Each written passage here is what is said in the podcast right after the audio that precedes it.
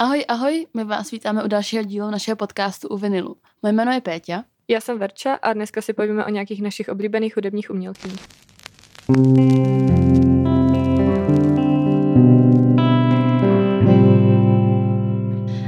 Se chtěli omluvit nejdřív, že minule nevyšla epizoda.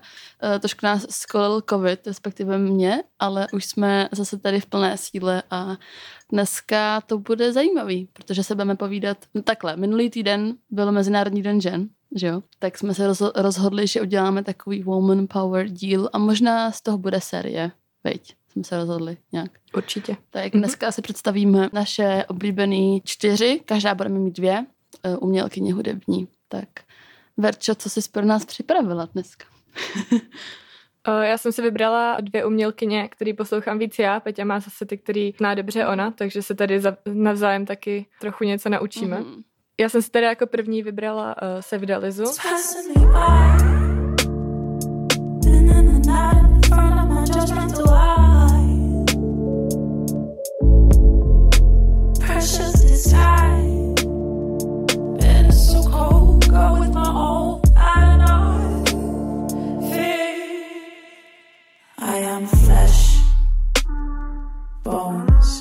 Jsem tady několikrát zmiňovala, už jsem o ní i psala pár článků a postů na Instagramu. A je to teda umělkyně, eh, která se narodila v Iránu a za 33 let jejího života toho vyzkoušela víc než hudbu. Byla to vlastně i profesionální hráčka basketbalu a sama se naučila zpívat i sama se naučila produkovat hudbu a zároveň je taky režisérka. Má takový hodně zajímavý životní příběh, to na ní mám taky ráda a mám ráda její názory. Ona byla profesionální hráčka basketbalu. To je super. Pardon. jo, jako... Eh, její žánr je teda hodně specifický a skládá se to z takových prvků. Je tam hodně slyšet i to, že je z Iránu a je tam prostě trip hop a zároveň jako hodně elektroniky. A ten jejich příběh začíná, když jí bylo pět let a musela se svýma rodičema emigrovat z Tehránu do Nizozemska. Když se tam teda usadili, tak kromě toho, že ona byla imigrantka, tak byla trochu zvláštní dítě, byla jako hodně uzavřená do sebe, takže dělalo problém si najít kamarády. Cítila se tam hodně osamělá a potom říkala, že svůj domov našla až v té hudbě a ve studiu, který si založila. K hudbě teda přišla jako v sedmi letech. Potom objevila album od Janet Jackson Velvet Rope a to jí jako úplně změnilo život. Mm, ona je hodně samostatná, vlastně si zaplatila celý studium na vysoké škole, udělala si magisterský titul, začala hrát ten basketbal, naučila se plynule mluvit pěti jazyky. Krása. To je woman power, co? A to je úplně šílenost. Uh, tahle ta její síla hodně jako plynula z toho, že uh, jak se přistěhovali, tak jí byl nějakým způsobem jako předurčený nějaký uh, způsob života. A ona se jako rozhodla, že nebude jenom přežívat, jak jí bylo předurčeno a prostě se do toho takhle opře a začne na sobě fakt pracovat. Potom teda později začala tvořit svoji vlastní hudbu. Mm, jak už jsem říkala, tak v tom se teda hodně našla. A první EP vydala v roce 2015 a jmenuje se The Suspended Kid a potom uh, Children of Silk. Bylo druhý EP, který vydala. Ty alba jsou teda hodně o individualitě a lásce. Další takový hodně nezávislý a silný krok byl, že si založila svůj vlastní label a tím vydala svoje debitový album Ison. To mělo úplně skvělou vizuální podobu, což se u ní potom jako stalo úplně samozřejmé u, u všeho, co jako dělá. A zatím teda její poslední album vyšlo 28. srpna 2020, minulý rok. Už jsem ho zmiňovala teda, když jsme dělali schrnutí za minulý rok jako jedna z mých úplně mhm. nejoblíbenějších. Na tom albu teda se vdali schrnuje její emoce a její pocity za poslední dekádu a uh, mluví tam o té cestě, jak se prostě propracovávala uh, těma všema albuma a tou její tvorbou. Název je Shabrang. Doufám, že to čtu správně, protože je to z perské mytologie a jmenoval se tak kůň jednoho hrdiny, který měl projít velkým planoucím ohněm eh, ve zkoušce spravedlnosti a to právě na hřbetě toho koně, který se tak jmenoval. Mě to teďka připomnělo, jak kdyby, kdyby to měla být nějaká jako česká podoba, takže by se to třeba jmenovalo Šemík.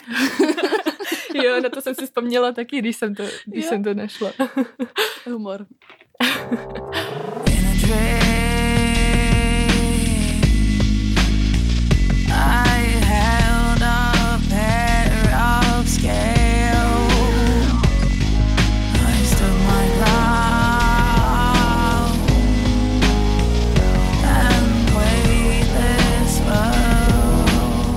Ty skladby na tom albu jsou teda všechny uh, hodně rozmanitý a různý, takže tam najdeme třeba song uh, Joana a ten je hodně strhující a temný, ale zároveň tam najdeme i uh, songy, které mají víc tanečních prvků a jeden z nich je třeba Eden. Sevdele to taky říkala, že hodně, hodně její hudbu ovlivňuje to, jak právě hodně ve svém životě cestovala a i vlastně to, kolik času tráví jako na tour. A Zároveň je to i hodně autobiografický, že tam vzpomíná na minulost a přemýšlí o tom, co bude v budoucnosti. Hodně využívá i jako nějakou hlubší symboliku a to se týká i těch vizuálů. Právě co se teda týče i té tý symboliky v těch uh, vizuálech, tak aby jsem uvedla třeba jeden příklad, tak právě to poslední album má na coveru uh, její fotku, prostě je tam její portrét a pod uh, okem má modřinu a mohlo by to evokovat prostě třeba jako nějaký násilí nebo tak, ale uh, ona tím vlastně chtěla ukázat, jak náročná byla ta její cesta k tomu uh, stát se tím člověkem, kterým je teďkon. A kromě toho, že dělá teda tohle to všechno, tak zároveň taky ráda režíruje různé filmy a videoklipy. Takže jeden z videoklipů Habibi si režírovala sama. Nechci jako vynechat ani to, jak vystupuje na koncertech, protože už jsem taky určitě někde tedy říkala, eh, že jsem byla jednou na jejich koncertě a myslím, že to je asi dva roky zpátky. A byl to úplně jiný koncert, než na který chodím normálně, protože eh, většinou, když jste jako na koncertech, tak tam prostě všichni strašně křičí a zpívají a jako je to super atmosféra, ale zároveň ten se Lizy koncert byl jiný v tom, že si to jako nikdo nedovolil, že prostě ona působí úplně nadpozemsky a má strašně uh, propracovanou tu performance, vždycky má nějaký uh, tanečníky. Peťa říkala, že byla na jejím koncertě a přišlo jí to trochu děsivý. Jo, to protože ona tam měla takovýho týpka a ten byl potažený v nějakým jako divným, jako v nějakém kostýmu, ale bylo to jako uplý od hlavy až k patě, že to bylo včetně jako hlavy a byl to nějak evidentně hadí muž, já nevím, se tam hejbal a měl jako ruce prostě všude, to tady teď předvádím, vím, že to nevidíte, jo. ale, ale a byla tam jenom ona a on a on jí jako tak různě oblejzal a tak a hudebně asi dobrý, ale nedokázala, aby se na to asi koukat možná třeba hodinu a půl nebo tak, ale nutno říct, že ono to bylo na festivalu, takže tam bylo jako hodně lidí, fakt hodně lidí na, na ní bylo. I přesto, jak hodně lidí tam bylo, tak dokázala vytvořit takovou zvláštní intimní atmosféru, přesně jak si říkala, že se tam jako lidi nedovolili křičet. Že prostě koukali na takový jako inscenaci prostě bylo, že to byla hudba plus tanec, divadlo, takový jako zvláštní, ale jako bylo to fajn objektivně. Jo, právě tohle to bylo ještě posílený tím, že když já jsem byla na tom koncertě, tak to bylo uh, v Lucerna Music Baru, mm-hmm. kde je to prostě malý a to pódium je tam půlkruhový, takže uh, to bylo taky jako jiný zážitek prostě asi než v tom větším devu. A právě, jak se říká tohle, že tam byl ten muž jako oblečený v tomhle uh, oblečení, tak na tom koncertě, na kterém jsem byla právě já, tak uh, to byla asi, uh, myslím, ta stejná performance, akorát tam v tom obleku měly ženy, takže mm-hmm. to možná působilo jako trochu jako uh, původně, nebo no, ne, nepůsobilo to na mě jako nějak děsivě a byly to prostě uh, hadí tanečnice a zároveň do, do toho ten se byla zapojená i se v Delize. Jo, jo. A fakt to bylo takový, že uh, ty lidi jako tleskali na konci té skladby, ale občas to bylo takový, že se to prostě prolínalo z jednoho songu do druhého, takže prostě jsem tam stála úplně, jak kdyby jsem měla vyražený dech celou dobu.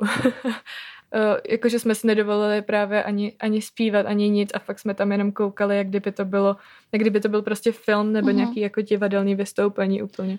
No já jsem chtěla říct, že ten takový ten děsivý pocit byl podpořený hodně podle mě i tím výrazem toho tanečníka, protože on celou dobu měl úplně vykulený oči, tu hlavu úplně dopředu, ramena vzadu a koukal na ty lidi. Víš, že, že, že to fakt to jako by působilo občas až takovým jako děsivým, úzkostným dojmem, ale možná to bylo tím, že jsem na to nebyla zvyklá a že jsem takovou show jako do té doby neviděla, že to je třeba tři roky zpátky takže nebyla jsem na to ready, jo. Takže to je možná tím, že kdybych tam šla s tím, že vím, co je se vdali za zač a jaký má ty shows, tak uh, mi to asi by mi to nepřišlo tak takový, no.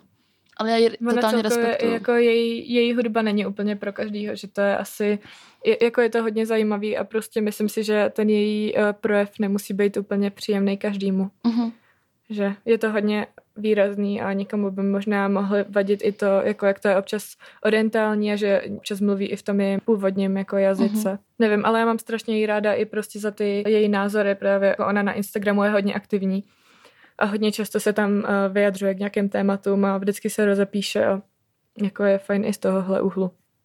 Takže si myslím, že... Uh... Já nechci, aby to působilo, že tady nějak háněm nebo tak, já ji totálně jako respektuju jako umělkyně nebo tak, já jenom tak jako říkám ty svoje emoce z toho vystoupení, na který jsem nebyla ready. Já jsem vlastně zjistila, že na tom festivalu je ten den, jako, že na tom line-upu, jo, takže jsem ani nevěděla, že tam bude. Ale totálně jako respektuju a všechno, co tady říkáš, tak s tím souhlasím. Já, já to vlastně jako úplně chápu, že jako musím říct, že taky to nebylo úplně, že by jsem si to pustila a hned jsem věděla, že tohle to se mi líbí, taky jsem si k tomu musela hledat jako nějakou cestu trochu. A kdyby jsem přišla rovnou na ten koncert a ještě jako dohromady s tím vystoupením je to docela jako silný a je toho hodně najednou, mm-hmm. no. Mhm. Ale tak to já mám ráda, já jsem to tady řekla několikrát, že když ti umělci, hudební, hudebníci nedělají tu hudbu jenom jen tak a je to nějaký jako koncept, který jako uchopují nějak uh, z více stran, nevím, jestli dává smysl, ale že prostě maj, mm-hmm, je to sladěný prostě s těma shows, nějaký, jako, nějaký další, další významy to má, že nedělají prostě jenom hudbu jako na věšnicím páse, ale nějak se tomu víc věnujou, takže tohle to já u Sevdalizy jako obdivuju a za to jí hodně respektuju. A, a to je teda všechno, co, co teda já k Sevdalize mám. Myslím si, že uh, si určitě zaslouží být v prvním dílu téhle série, určitě. že tady je právem. A teď se přesuneme na uh, první jméno, který si vybrala Peťa. Uh. No tak moje první jméno. Uh, ne, asi ne, to nebude tak obsáhlý jako Sevdalize, protože je to vlastně docela začínající umělkyně, nebo uh, není o ní tolik informací, uh, ale jmenuje se Laurel. Call me up and try again.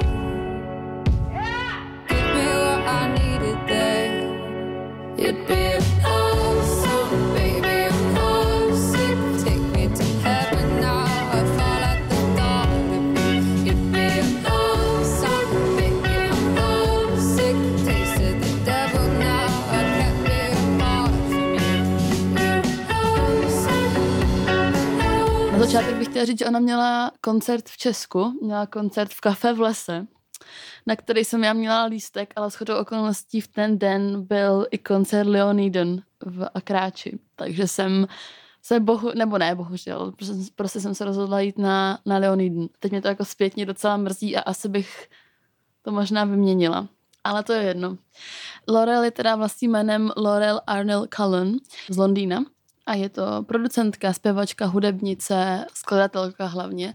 A poprvé zaujmula hudební kritiky v roce 2013, když vedela demo k songu Next a později Fire Breather, což je vlastně první song, který jsem já od ní zaregistrovala už podle mě nějak v roce 2014, takže už je to sedm let, což je úplně šílený. A tenhle song vydala prostřednictvím Soundcloudu. A docela jí to vlastně nahnalo nějakou pozornost, což mi vlastně připomíná trošku i příběh Billie Eilish, když na SoundCloud vydali s Phineasem Ocean Eyes a přes noc to jako úplně blow uplo, i když jako Laurel určitě nemá takový čísla. Ale o, o pár měsíců později vydala EP To The Hills v roce 2014 a pod jejím vlastním record labelem, což je taky šílený. Ona je super, ona si skládá všechno sama, produkuje se všechno sama, je, je tím i jako známá, nebo podle mě v tom je ta její jedinečnost, že všechno tu vlastní hudbu si vlastně až do nedávna produkovala sama ve svém pokoji a mhm. přesto to zní úplně super. Teď vlastně, čím víc o tom mluvím, tak tím víc mi to připomíná příběh Billie Eilish. Nevím proč, i když ty, jako ty, ty styly jsou samozřejmě jako jiný, ale Billie taky se všechno produkovala s Finny, já jsem sama, že jo. Ale ona je výjimečná díky těm svým jako kytarovým linkám, že má hodně v té hudbě uh, takový výrazný kytary a všechno se to jako fakt dělá sama, takže to je respekt.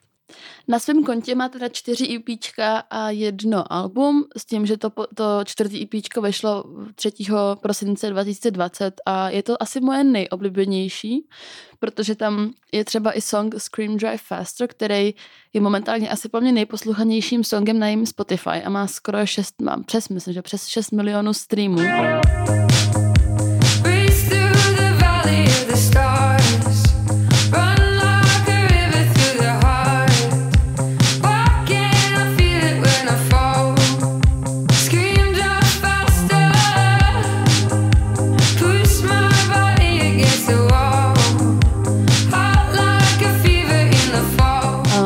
EPčka se jmenou To the Hills, Hollywood a Park A to její album se jmenuje Dog Violet a vyšlo v srpnu 2018, takže už jsou to tři roky.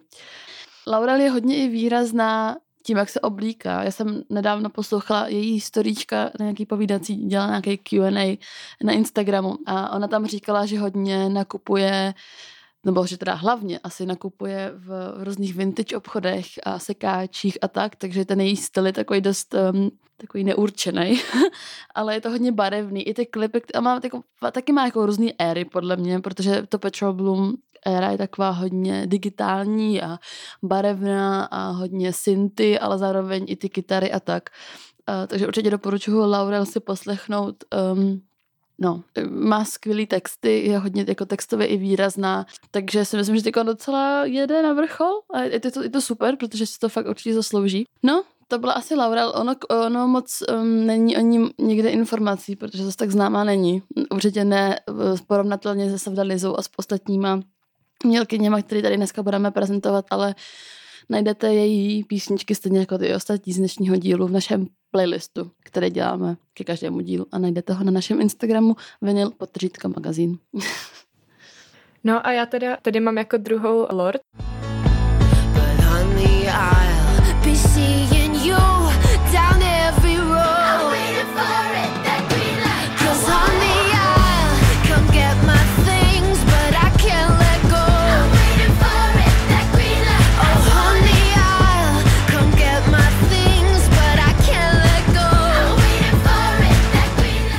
Kterou taky určitě mnoho z vás zná. A je to teda novozélandská zpěvačka, která je hodně zajímavá tím, eh, v jak moc brzkém věku začala se věnovat hudbě. Eh, ona se narodila vlastně v roce 1996, ale k tomu mám takový jeden fun fact, o kterém jsem teda psala už jednou na našem webu, kde jsem dělala článek o různých konspiračních uh, teoriích z, ze světa jako alternativní hudby. A to je vlastně ten, že říká, že jí pravděpodobně uh, není tolik, kolik jí je, ale že jí je 45, protože to řekla v jednom uh, rozhovoru a na některých fotkách vypadá starší a tak, ale podle mě v tom rozhovoru to řekla asi jenom, aby uh, tu konspiraci ještě posílila a sama si z toho dělala trochu srandu. Ona se teda od malička účastnila různých pěveckých soutěží. Je možný, že ten její talent má taky částečně po její mamce, která skládala básně, takže možná jako nějaký skladatelský talent, jako je tam z téhle strany. A tu její vášeň objevila, když šla do divadelního kroužku za svojí kamarádkou. Zjistila, že jí to vlastně strašně baví a líbilo se jí, že se tam může stát někým jiným a že tam může prostě hrát a zpívat. Smlouvu s věnovatelstvím Universals podepsala už, když jí bylo 13, což si vůbec nedokážu představit, protože jako když mi bylo 13, tak jsem ještě byla totální střevo. a vlastně už v té době jako pracovala na své hudbě teda. Ona se teda svým jménem jmenuje Ella ale její přezdívku Lord, nebo její pseudonym Lord si zvolila, protože prostě odmala byla hodně fascinovaná a aristokracií a panovníky a Lord vlastně znamená panovník a to Ečko tam doplnila, protože jí to bez toho Ečka přišlo taky moc maskulinní, takže se jmenuje Lord s E na konci. Tyhle ty mladé zpěvačky a prostě mladé hvězdy bývají často zastoupený nějakýma velkýma labelama to prostě celý takový hodně uměle udělaný a hodně uměle jsou proslavený, ale to se netýká Lord, protože to její kouzlo bylo prostě v tom, že se snažila zachytit prostě pocity malé holky eh, z maloměsta a bylo to takový upřímný prostě. První věc teda vydala, když bylo 16 let, to bylo teda EPčko The Love Club, který obsahuje třeba Royals, což je teda song, který je doposud jeden z jejich nejznámějších a právě už z téhle doby si ji dobře pamatuju.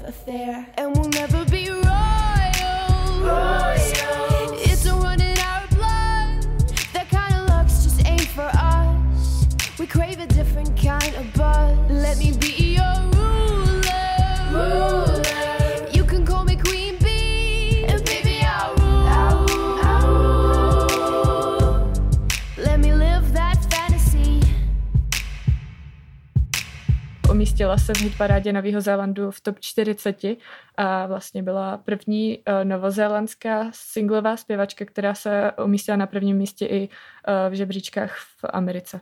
Uh, je to teda takový chytlavý uh, elektropop, uh, trochu teď už je to víc popovější, než to bylo dřív, ale myslím si, že uh, zrovna jako hudbu Lord vám nemusíme mm. moc popisovat a budou tady zase ukázky.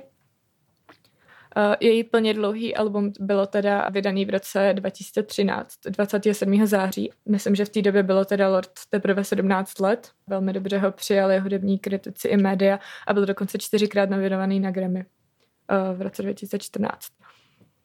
Uh, té desky se prodalo 4 miliony kosů a um, jako očekávalo by se, že hned po tom, co Lord vydá tohle, tak začne hned pracovat na něčem dalším, aby prostě využila toho hypu, co kolem ní byl, ale zajímavé je, že ona si dala tři roky pauzu, odpočala si a až potom teprve uh, začala pracovat na dalším albu, který se jmenuje Melodrama. Mezitím uh, vlastně vychází ještě Yellow Flicker Beat, kdo znáte Hunger Games, tak určitě víte, protože to byla taky taková éra, kdy, kdy hodně lidí mělo rádo Hunger Games a já jsem jako jedna z nich, takže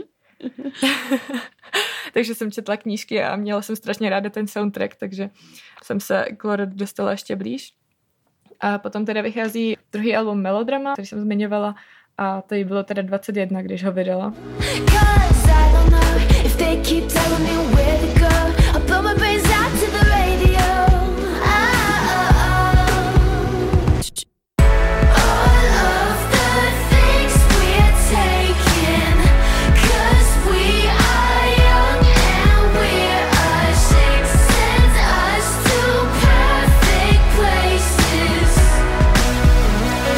to víc popový album je trochu víc dospělejší než to první, ale pořád je prostě v tomto její kouzlo. Je to hodně o emocích a o intimitě a o tom, jaký je to být sama sebou. Hodně zajímavé je, že tohle album má jako koncept a ten koncept je, že to je vlastně takový uh, soundtrack jakoby k party. Je to o tom, jak prostě přijdete na tu party a každý song zní strašně dobře a potom na konci uh, jste sami v koupelně a přemýšlíte o tom, jako, jaký to bylo a cítíte se třeba strašně a tak. Zase jsou tam různý songy prostě pomalejší a nějaký dynamičtější. A to je teda o Lord ode mě všechno a teď takový oslý mustek k další umělkyně, kterou se vybrala Petě. A to ten, že uh, stejný člověk, co pracoval na melodrama Slord, uh, spolupracuje i s Taylor Swift. A je to Jack Antonov. Mm-hmm. K Jackovi já jsem, já jsem k němu chtěla dojít, protože Jack Antonov je neskutečný frajer. A jako uh, já mám pár oblíbených prostě hudebních producentů na celém světě a, a kdybych si měla vybrat nějaký, se kterým bych třeba chtěla spolupracovat nebo aspoň se s ním jako bavit, tak je to rozhodně Jack Antonov, protože on má mimo jiné teda i indie kapelu, která se jmenuje Bleachers. Eh, Verča se mi tedy přiznala, že ji nezná, tak já ji musím hned edukovat, protože Bleachers budeš milovat. Yes, she touched me, said I know you're not to blame. What a way to live under, what a lie that's been covered. I'm talking about rolling thunder. I know I left you on the street last night, so I'm holding on, grabbing out a light. How come I lied to you? I lied to you. I lied to your face in the summer. Your face in the summer. I had my hair short then. I had my hair short then. I'm singing out black. Good o tom určitě ještě budu mluvit, teda jo, ale Jack Antonov je frajer. Pokud se zajímáte o producentství a um, nějaký produkování hudby, tak ho podle mě určitě znáte. Uh, pokud ne, tak doporučuji si pustit dokument Miss Americana, kde hodně vystupuje a je tam ta jeho tvorba nějak zaznamenaná. Jack Antonov je bůh. Dobrý. Tolik k mé jako lásce k Jackovi Antonofovi a můžeme jít dál. Moving on. Tak, uh, já jsem si jak už Verča naznačila, vybrala umělkyni Taylor Swift, která podle mě asi není Lidi, kteří poslouchají pravidelně náš podcast, asi nečekali, že se tato umělkyně někdy objeví v našem podcastu, protože je to mainstream, co si budem, ale, ale já jsem poslední dobou nějak narazila na ní. Prostě mi na ní, mi uh, můj nějaký osud, který mi hází do života hudební umělce, uh, prostě plivnul do života Taylor Swift, tak jsem eh, si na ní nějak zaměřila. Takže jsem několikrát viděla i ty dokumenty a různý shows a za, trošku jsem se nějak jako ponořila do toho jejího života a musím, musím říct, že Ačkoliv je na světě podle mě hodně lidí, kteří Taylor Swift nemají rádi z nějakého důvodu, který jako, protože není asi úplně sympatická úplně všem, tak já jsem byla jako jedním z nich. Tak eh, doporučuji se určitě nějaký, eh, nějak jako to rozkouskovat a nějak si ji pustit a nějak se jako kulturně obohatit tím jejím životem, protože je to extrémně zajímavý a ona je prostě boss ass bitch a je super. No, tak já, já se tady trošku, takhle, ta její historie je obrovská, protože je 31 let, ale v tom hudebním průmyslu už je třeba 17 let. A takže se to tady budu snažit nějak jako uh, přeinterpretovat v nějakým jako daleko užším stylu. Nicméně se Taylor narodila ve West Readingu v Pensylvánii v Americe. Začínala, a to asi víme úplně všichni, jako country zpěvačka, což je zajímavý, jako i několik rekordů zbořila s tou svojí country hudbou, protože se dostala do popových žebříčků a tak. Ten její zájem o hudbu začal, když objevila hudební divadlo a nakonec tam i skončila jako, jako umělkyně, nebo umělkyně v devíti letech, prostě tam vystupovala nějak. Když jí bylo 12, tak se naučila hrát na kytaru. A právě v tom dokumentu Miss Americana, který je by the way i na Netflixu, je i uh, nějaký záznam, když jí bylo asi nějak, nevím, 11, 12 a dostala k Vánocům kytaru. A jak to tam rozbaluje a je úplně strašně nadšená a, a hrozně jako je to taky je pure a uh, naučila se teda hrát na kytaru. Rozhodla se, že se chce, že se chce věnovat té country hudbě.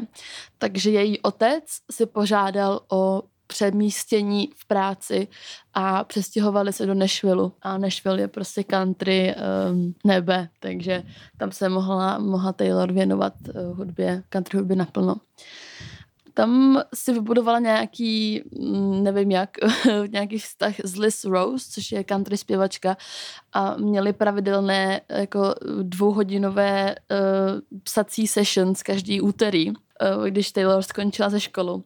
Takže a pak Liz Rose o tom řekla, že to bylo jakoby nejjednodušší práce, kterou měla, protože vlastně Taylor jenom upravila pár věcí a nechala Taylor úplně, ať se jako vyvíjí sama a um, Taylor jako je fakt podle mě hrozně talentovaná od Boha, jako takhle to říct asi, že ona od, od začátku věděla úplně, co chce dělat a byla v tom neskutečně dobrá a to vlastně ona v tuhle dobu začala i pravidelně nějak lítat do New Yorku na nějaký, nějaký vocal lessons, eh, zpívající. Já myslím, lessons. že to můžeš nechat klidně takhle.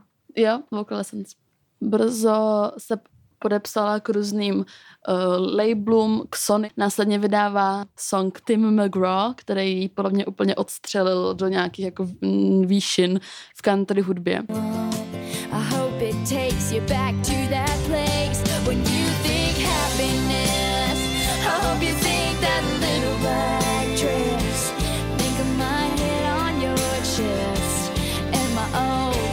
Blue jeans and you think Tim McGraw.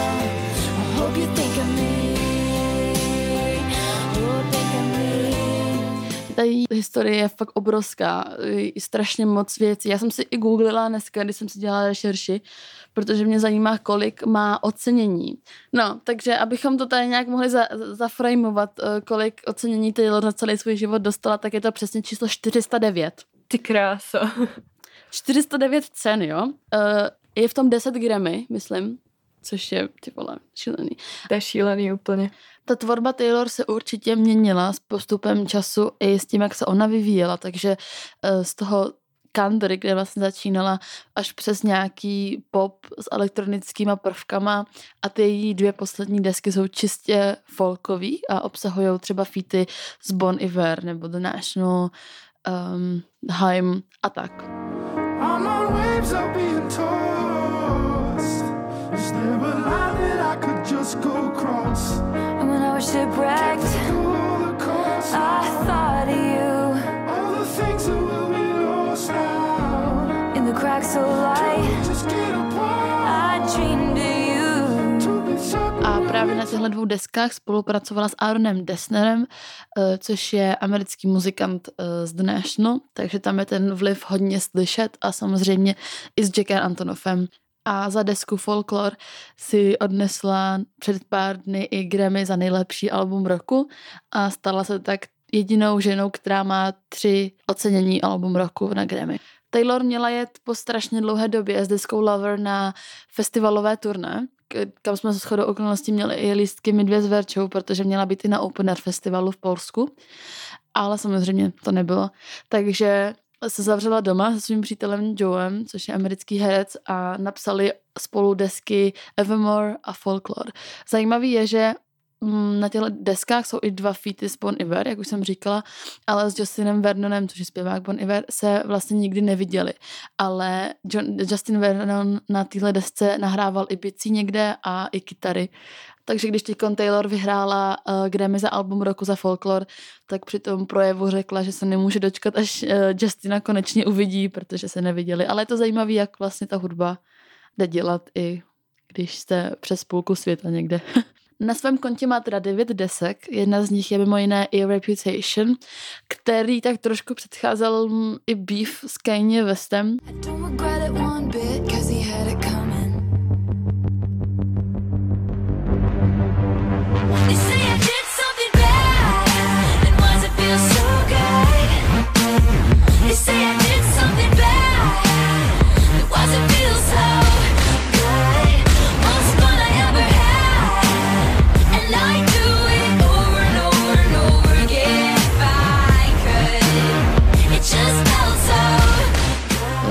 jestli nevíte, o co jde, tak si o tom určitě něco zjistíte, je to docela dlouhá historie.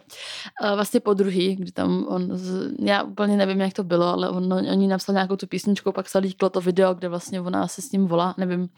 A ta deska je z charakteru asi tak trošku možná věnovaná Kanye Westemu, ale ne tolik, jako některé písničky tam jsou hodně o jako reputaci a revenge a tak. Uh, Look What You Made Me Do má mimochodem jeden z nejdražších klipů na světě a je plný takový jako easter eggs, uh, z nich jako, jak to říct česky, uh, schovaných významů tak to taky, pokud... Já na tohle se hrozně jako potrpím, když se to umění dělá nějak jako, ta hudba dělá nějak jako koncepčně, to už jsem taky dneska říkala, um, tak pokud jsou tam nějaký jako hidden easter eggs, tak to já úplně miluju, takže to si určitě puste. A právě proces psaní Reputation a Lover je zaznamenaný v tom dokumentu Miss Americana na Netflixu pokud fakt máte rádi indičko a folk a Bon Iver, National Hymn a tak, tak uh, určitě si pustíte ty dvě poslední desky.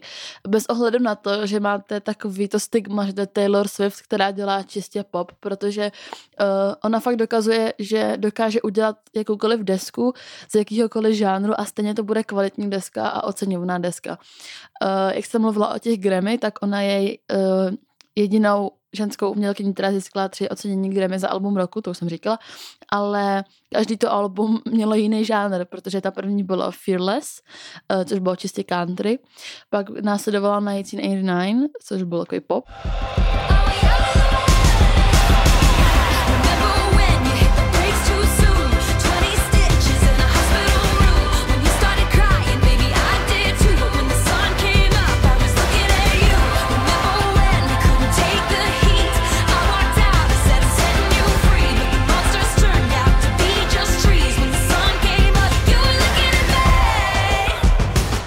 Teď to získala za folklor, což je folk. Tak to taky asi něco dokazuje. Ty dvě poslední desky se podle mě lišej, mimo jiné to, že to je teda jiný žánr od těch ostatních, je, že ty ostatní spíš vyprávěly nějaký osobní příběhy, uh, hodně se týkaly třeba nějakých jako uh, vztahů Taylor a tak, ale Folklore z Evermore jsou spíš takový jako imaginární příběhy, imaginární postavy a uh, vytvořili tak jako takový svůj svět, ve kterým ty postavy mají a vyprávějí příběhy skrz uh, ty písničky. Tak to si myslím, že je taky zajímavý, protože ne každý asi dokáže psát o nějakých imaginárních věcech a vytvořit si svoje postavy a skrz ty písničky s nimi nějak jako manipulovat, ale Taylor to dokázala, jako vždy. Ještě jsem chtěla říct, že uh, právě ty, když si teď jako v poslední dobou začala hodně poslouchat Taylor, tak já jsem říkala, že jsem ji nikdy nějak moc neposlouchala, ale dneska jsem si vzpomněla, že uh, když vydala Lover, tak jsem to poslouchala, protože uh, v tu dobu jsem začínala tetovat a tetovala jsem název z toho alba jedné mojí kamarádce a potom jsem jako chtěla slyšet, co jsem vlastně tetovala, mm-hmm. takže potom jsem to album hodně poslouchala a líbilo se mi to. Uh, jako Lover je super deska, ale plně třeba Reputation je daleko lepší deska. Takže pokud eh, se ti to líbilo, tak doporučuji si pustit Reputation. Já, já ti udělám nějaký playlist. Třeba deseti songů Taylor Swift yeah. a, a nějak tě zave. Jdu to říct, že třeba Verča Dobre. poslední dobu, když už jsme tady u toho mainstreamu, tak Verča teď uh, objevila Imagine Dragons s tím, že oni vydali nedávno nový, nový dvě písničky po strašně dlouhé době, asi po třech letech. A Verča se to, dámy a pánové, líbí.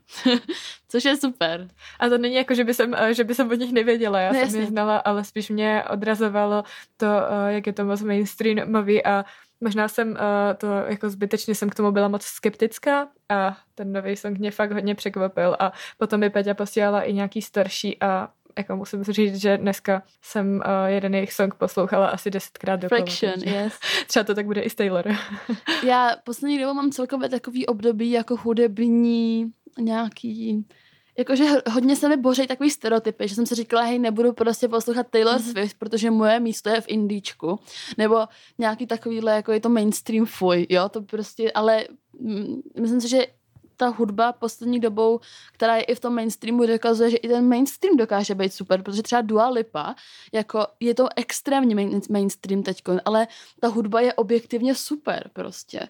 A, a to, že Jo, to mám třeba strašně je, ráda. No. je podle mě fakt na čase normalizovat to, že když nějaký člověk, který jako třeba jako my dvě, který prostě normálně poslouchá Arctic Monkeys na The Neighborhood, ne, jasně, že to je tak jako představitele hlavní toho, toho stylu, si občas poslechnou Taylor Swift, nebo, nebo prostě, nevím, Dua Lipu, takže to je fakt v pohodě, protože genre is dead hlavně, jo, takže to, že Dua Lipa má neskutečný basový jako linky a všechno tohleto a Taylor Swift je vý, jako výborná všestranná umělkyně, jo, takže si myslím, že to je v pohodě. A jak se ještě mluvila o tom, že se se vdali za sama režíruje klipy, tak to dělá občas Taylor taky.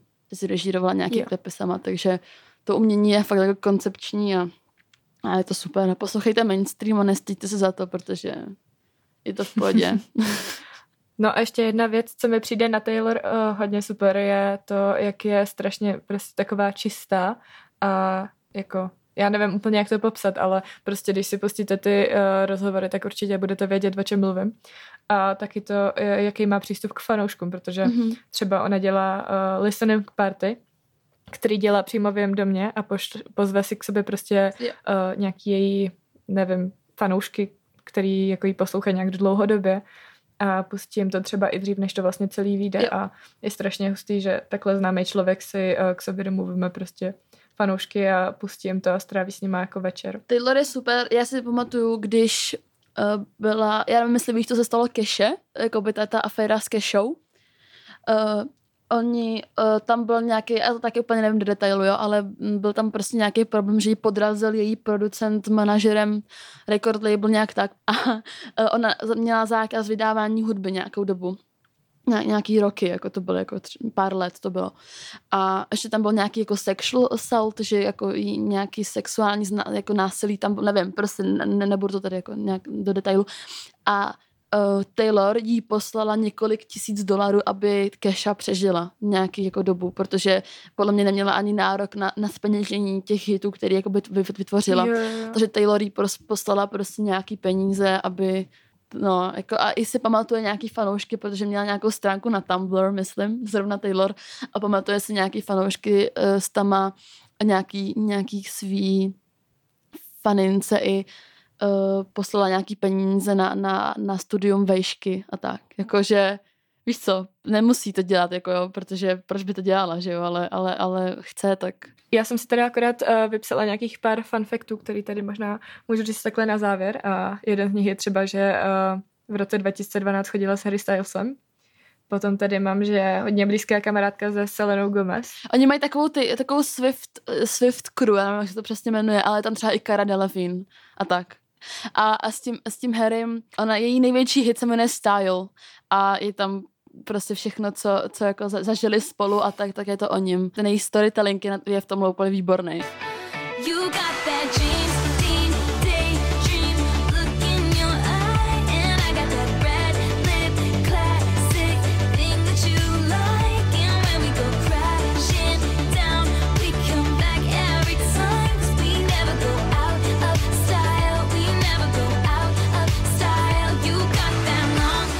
Super. Já se právě v tomhle tom jako moc neorientuju, mm-hmm. jak už jsme to probírali, no. A potom tady mám, že když vyrůstala, tak její uh, rodina bydlela jakoby uh, na farmě, kde se pěstovaly vánoční stromky. To mi přišlo rostový, takže jsem si to sem poznamenala. Uh, taky jsem si napsala, že uh, hraje na kytaru, piano, ukulele, elektrickou kytaru a na banjo a taky je strašně dobrá malířka. Na všechno hraje, na všechno a neskutečně dobře. Uh, že když jí bylo 12, tak uh, napsala novelu, která měla 350 stránek, jako, To ani nevím. takže talentovaná prostě úplně ve všech směrech. Je, no. A taky jsem si napsala, že její babička byla profesion, profesionální uh, zpěvačka v opeře. Zajímavý je i, jak ona celou dobu byla fakt do, do třeba, nevím, do nějakého roku dva, nevím, 17, 18, byla, věno, byla vnímaná jako taková ta holka, která, ona to říká i v tom dokumentu, že její jako celoživotní cíl a psala se to i do deníku jako malá bylo, aby všechno dělala dobře. Aby prostě byla ta good girl, která nemá žádný přešlapy, žádný fuck upy, která dělá všechno správně a tak. A, a v tom dokumentu je zachycený i moment, kdy vlastně se poprvé v životě vyjádřila k politice, kdy uh, v Tennessee, no v Pensylvánii, tyko nevím, že v Pensylvánii byly volby a, a byla zvolena nějaká, uh, nějaká ženská, která podporovala právě Trumpa. Ona o tom právě nějak postla na Instagram a v ten den bylo asi 50 tisíc nových registrací na, na, na volby, uh, takže taky jako se už dost i teď angažuje v politice a v nějakých LGBTQ právech, protože udělala třeba i celý song o tom, o LGBTQ právech a, a, a, a videoklip a tak, takže už je taková i politicky dost angažovaná a to nebylo, protože celou dobu byla prostě vnímaná jako good girl, holka s, jako s červenou rtěnkou a ofinkou, no. Takže no, je, je, je, to, je, je to prostě královna. tak tohle by bylo teda asi všechno z tohohle dílu, který byl jako plný, informací a i ukázek. A my doufáme, že se vám to líbilo, že vám to dalo třeba nějaký i tipy na novou hudbu a nový pohledy na věci. A asi se uslyšíme u dalšího dílu. Tak se mějte krásně a ahoj. Ahoj!